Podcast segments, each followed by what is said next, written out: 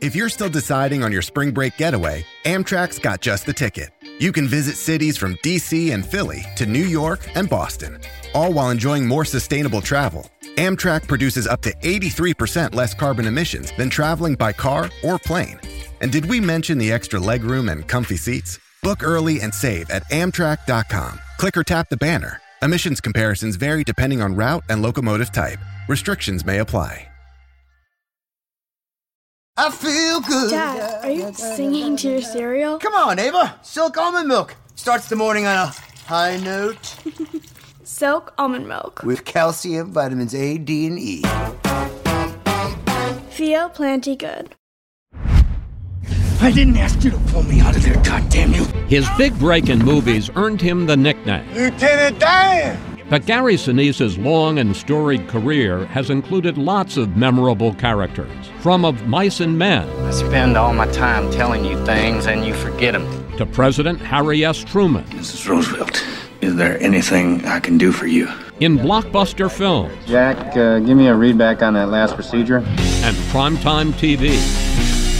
But as we'll find out, for Sinise, it was that supporting role alongside Tom Hanks I'm Lieutenant Dan Taylor. Welcome to Fort Platoon.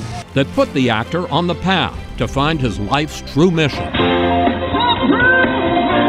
serving our nation's heroes. We have two things in common. Do I get a hint? I find cooking really hard. I find it really stressful. Do you feel your life is in danger? And the love of my mother is what brought me here. What was the worst investment? Oh, there's a long list of really bad ones.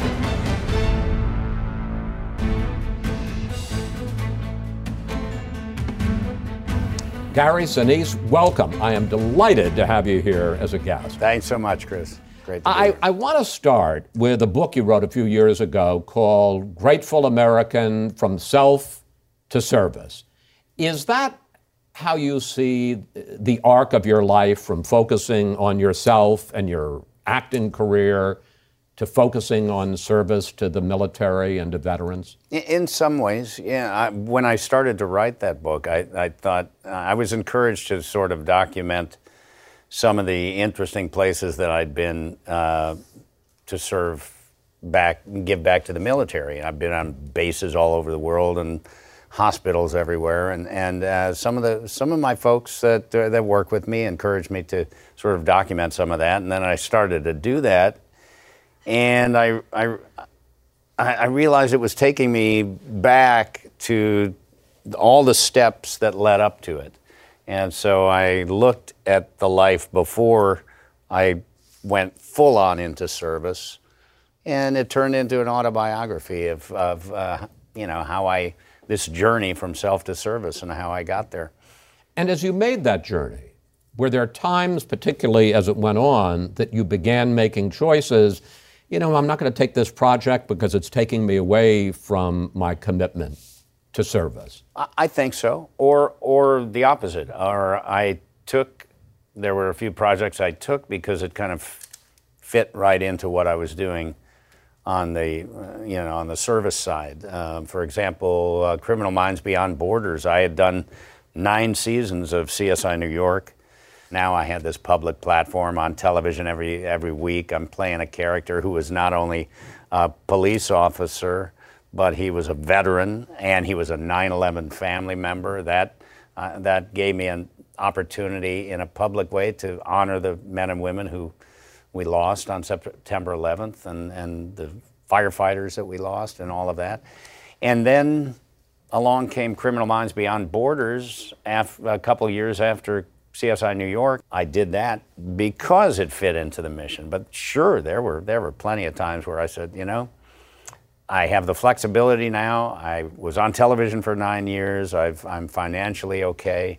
I can pick and choose, you know, very specifically based on what life is about. And, and now life is so much more about giving back and, and, and, and trying to serve the, our veteran community and our first responder community that, you know, I'm just grateful that I have the opportunity to do that and, and be selective about what I do in the, in the movie business. This is a slightly sensitive question because it kind of uh, it's a, it's a tough one to answer, but I'm, I'm going to ask you to, to just be candid about. It. Do you think you could have had a bigger career, been a bigger star in the conventional Hollywood sense, if you had just focused more on acting?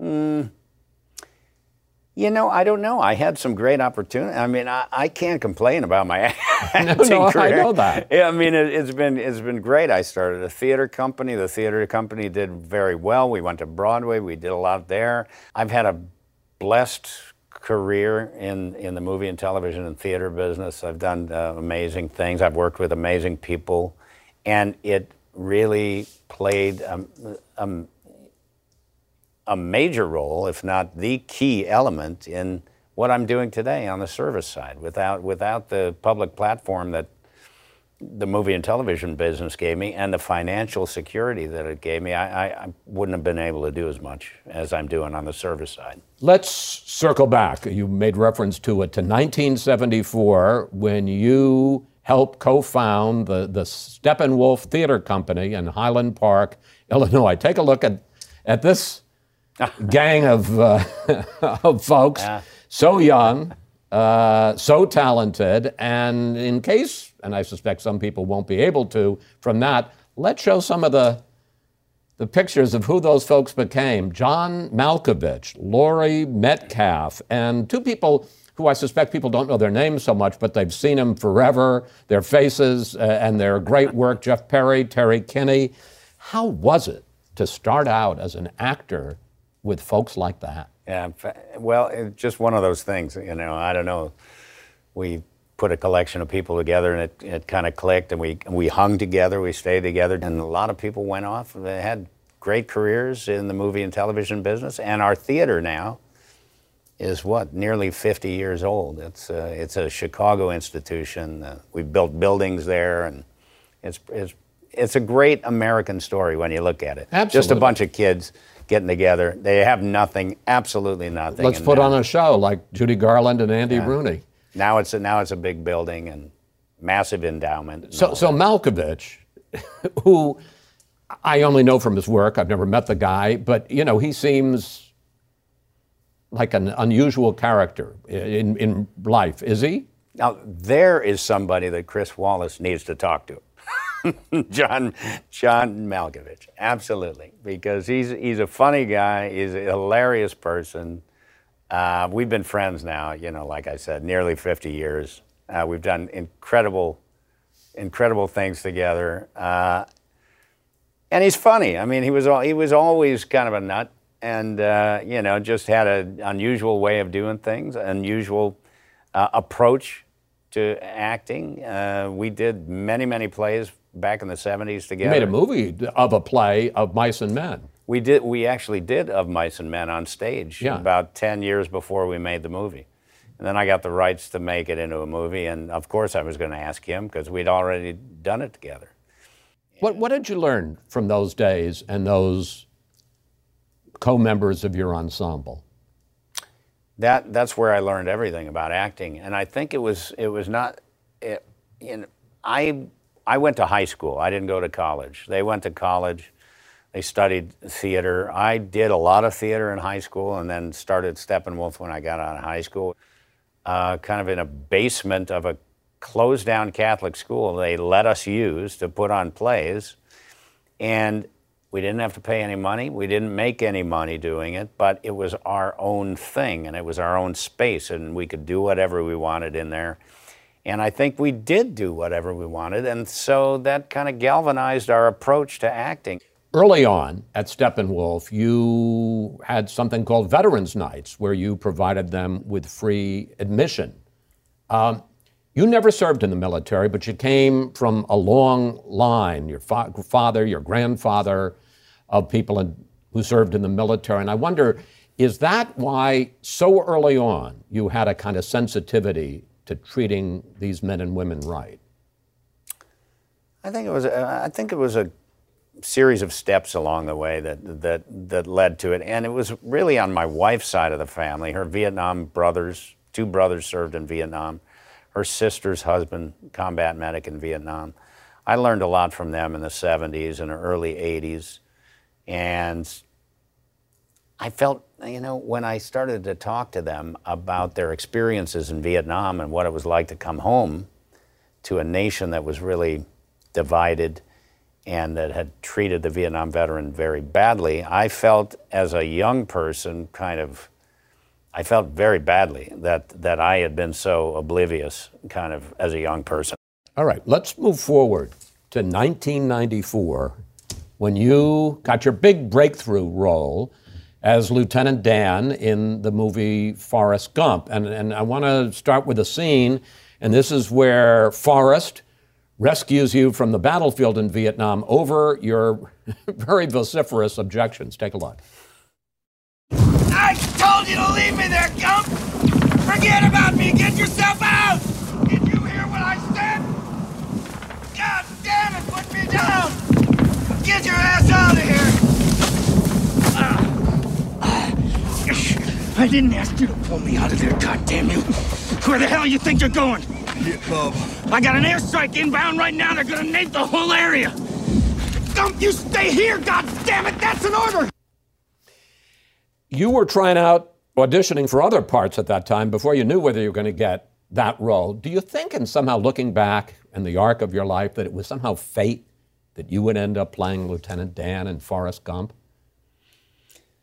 Well, it was certainly good fortune. Uh, the movie did so well. Um, maybe it was some some kind of destiny. I mean, I, I, I never realized it at the time that the role would play a, a greater part in my life than just uh, you know being in a movie um, and having it be another part that I did in a movie. Because years later, you know, when I started walking into hospitals to visit our wounded, they recognized they they didn't know who I was, but they recognized my face from Forrest Gump, and they started. They wanted to talk about Lieutenant Dan, and I realized early on that's going to be part of the story that I share with these wounded veterans, and it certainly played a, a great, uh, significant part in my career, uh, changing things. I hadn't done that many movies before that, uh, but much greater role in my life uh, as a wounded veteran and connecting me to the to the military and the Vietnam veteran community and the wounded uh, that we have. And we have so many real life Lieutenant Dans now that um, you know if I, if I can share something positive from the movie with them and it helps them, then I'm all too eager to do that. The next year, you were in another movie with Tom Hanks. You played Ken Mattingly in Apollo 13. Uh, Mattingly was the guy who gets bumped from the flight f- for a medical reason. He think, they think he has the measles. He was exposed to the measles. He, in fact, didn't have the measles, never got it. And he ends up coming up with the way to bring this crippled spaceship back home. Here you are there. Here we go. CMC attitude, IMU. CMC mode. Auto. On the computer.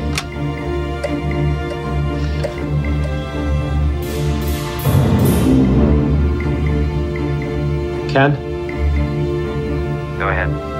is your computer on now? Up and running. How do we look?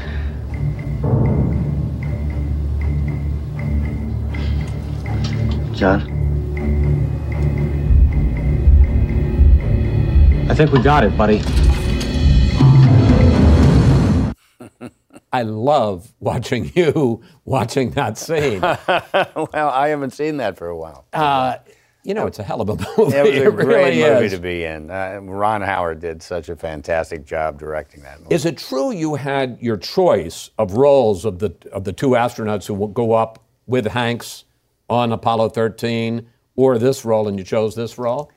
I had my choice of which one I wanted to audition for. Okay. So uh, Ron said, uh, and I didn't know Ron. You know, I had worked with Tom on on Forrest Gump, and this was the next movie he was doing. So he put in a good word. He said, you know, of course, uh, my agents are calling. Let's get Gary an audition. And Tom said, you know, you should see this guy and stuff.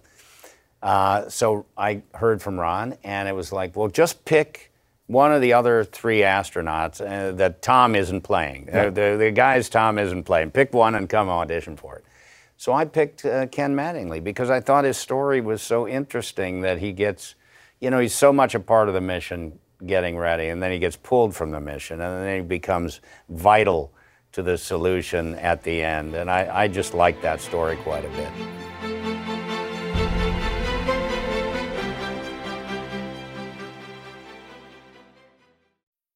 This episode is brought to you by J. Crew.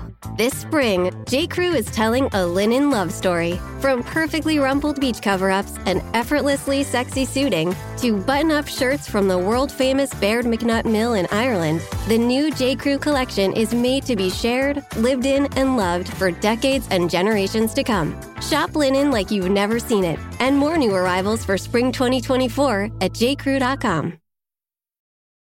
This episode is brought to you by Hyperice, the leader in advanced warm up and recovery technology. They have tons of innovative products, like Venom heated wearables to help soothe sore back muscles, Normatec compression boots to speed up recovery and increase circulation, and Hypervolt massage guns to improve mobility.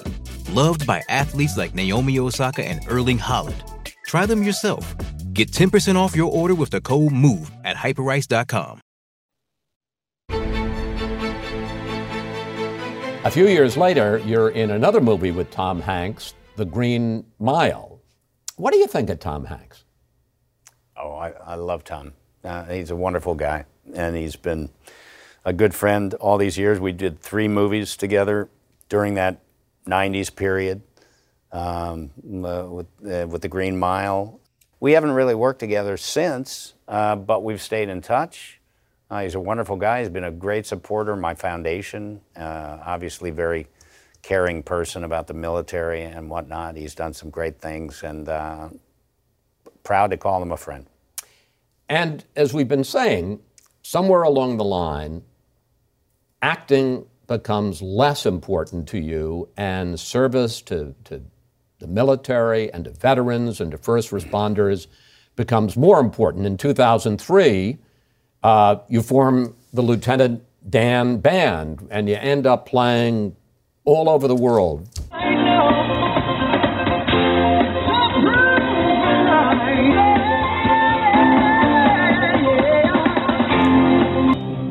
Was 9 11, Gary, a turning point for you? Uh, no doubt. No doubt about that. In fact, in my book, that's the, the chapter in my book that references what happened on September 11th and how that affected me is indeed called Turning Point. Uh, because I, I, feel like the 80s and 90s and a lot of the things that I was involved in kind of teeing up what would happen after September 11th, which was a full on kind of desire and commitment to do what I could for the men and women who were deploying after September 11th and uh, going to Afghanistan and Iraq. And so I started visiting them and going to the hospitals and formed Lieutenant Dan Band and started entertaining them.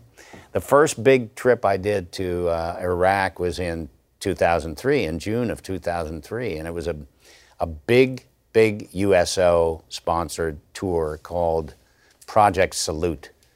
And there were 180 people on a donated Northwest Airlines 747. We all got on that airplane and went to Kuwait, landed in Kuwait, and you had all kinds of entertainers on there. You had basketball players and football players and cheerleaders and comedians, and Robert De Niro was there. I mean, it was a gigantic thing.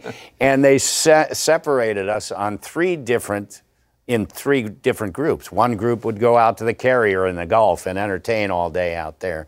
Another group would go up to Baghdad. Another group would go into Kuwait. And we were going all over the place for about six days doing things. Kid Rock was on that tour and all kinds of people. And I saw, uh, and, and we would do shows. And what, what would I do as an actor? I'd just go out and talk to the crowd, and they'd all yell Lieutenant Dan at me and, and whatnot. And then when I got back, I started talking to the USO. I said, I, you know, I play music. I, would like to, you know, do that. And eventually, after about six of those handshake, uh, waving at the crowd tours that I did, they let me take the band. And we've played over 500 shows for the military at this point. In 2011, you took it up a big notch because you created the Gary Sinise Foundation, which, among other things, creates smart homes for severely wounded uh, military officers and for their families. And, and we have uh, you touring a house with one of those severely wounded people named Jake Murphy. Take a look. Smart home is unbelievable. You don't realize what impact it's going to make until you experience it. There's your smart stuff. Yeah. On the wall, there's a smart pad. This is family room. There you go. Look. I got TV. And if you're here by yourself or something and you've already gotten into bed, you've right. take, taken these oh, off, yeah. you know, it's just Turn like. Off, all lights are off. It's literally like a good night button that closes the shades, locks the doors, right. turns off all the lights. Tell me the ways you and your foundation have, have, and you can see it right there with Jake, changed the lives of these people who have given so much to defend our country. Uh, it's, it's, a, it's a great feeling to know that we have the trust of the American people who donate so that we can do that kind of thing. This is a program we call RISE, Restoring Independence, Supporting Empowerment. I got into home building back in 2009 or 10. When I started my foundation, home building became just one of our programs. So now we've given away, you know, over 80 homes, uh, nearly 80 homes, I think, and and we have many more on the on the on the schedule. Jake is a, he's a West Pointer, wonderful, wonderful guy. Uh, we, I have met so many extraordinary people that have inspired me and motivated me, and each time I see one cross the cross the threshold into the new house that they're that's going to make their life easier, more manageable. It's, it's a good, good feeling to know that there's something that we can do to give back to these people who've done so much. I want to switch subjects on you a bit. Uh, you're one of the relatively few conservatives in Hollywood. Uh, you've contributed over the years to John McCain, to Mitt Romney, and you help co-found a group of like-minded people in, uh, called in Hollywood called Friends of Abe. Do conservatives in the entertainment industry need a support group? well, that's something you know we don't talk about out here um, that much. That was just you know this something came together back in the early days of the Iraq War for me, and I think so much um, was motivated by, uh, as I said, what happened to our Vietnam veterans and the lack of support that they got and the, the way they were treated. And then we regretted it later on. We tried to do something mm-hmm. to help them. We built memorials, we had parades. Uh, people regret what happened to our Vietnam veterans at that time. And during the Iraq War, I felt like I didn't want our Iraq War and Afghanistan veterans to fall prey to any of that kind of stuff. I just wanted to get in there and, and support them. So I started looking for people that were just in the same camp with me on that on that subject. And I found other other folks in, in the in the movie and television business who enjoyed getting together and that's that's what happened there.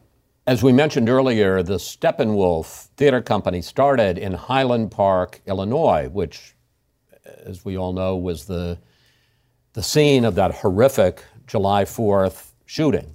Um, I know you're a big supporter of the Second Amendment and, and the, the right to bear arms under the Constitution, but do you have any feelings at all about whether there should be more controls on semi automatic weapons and high capacity magazines? I, th- I think we need multiple solutions, clearly. There's no one solution for this terrible problem that we have.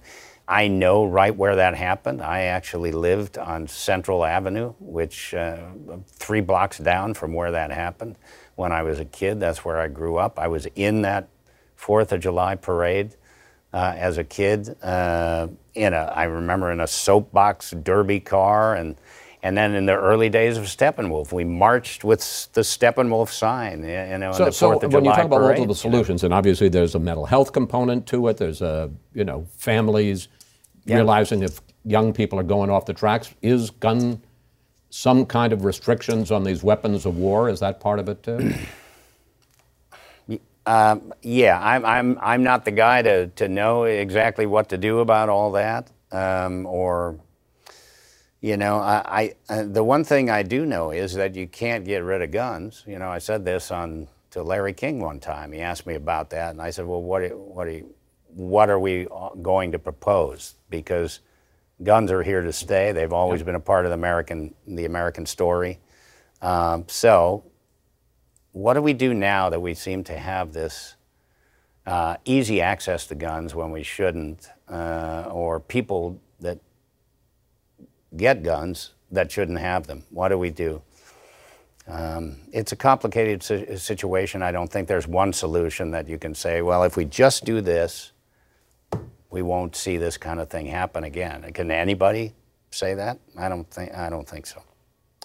There's one other way in which you've taken the road less traveled during your career. Uh, I want to put up a picture again of the, the Steppenwolf group you and that very pretty young lady there in front of you, her name was Moira Harris. She was an early member of Steppenwolf. The two of you have been married for 41 years, and you're in the process of moving your family and your foundation to Franklin, from Hollywood to Franklin, Tennessee. How come? Yeah, we were we were looking for a uh, family change. I think it was a family decision first. You know, we started talking to our daughters about you know would would you ever consider because we have little grandchildren and uh, we wouldn't have gone. Aren't they the best? Uh, yeah, fantastic. We wouldn't have left, you know, if they didn't want to do that. Right. It's a wonderful area there uh, where we are, and I thought it would be a good place for the foundation. Actually, I mean, uh, it's a no tax state uh, state tax. So that, that'll be good. I, I want to always be mindful of how we spend the, the people's money. And I think it'll be a good use. Uh, you know, we'll be able to get space there for less than what we're pay- paying here. But it's just going to be a good change. Tennessee is centrally located. It'll be a, a beautiful place for me to kind of be based to, with easy access to multiple military installations all around the country. Gary? Thank you. Thank you for your great career in acting. Thank you for your second career in service to the people who defend our freedom and protect us. It's, it's my pleasure. Thank you.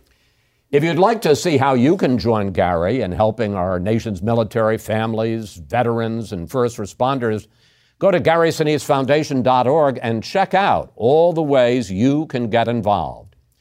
Thank you for watching. Catch us every Sunday night on CNN. And keep streaming anytime you want on HBO Max to find out who's talking next.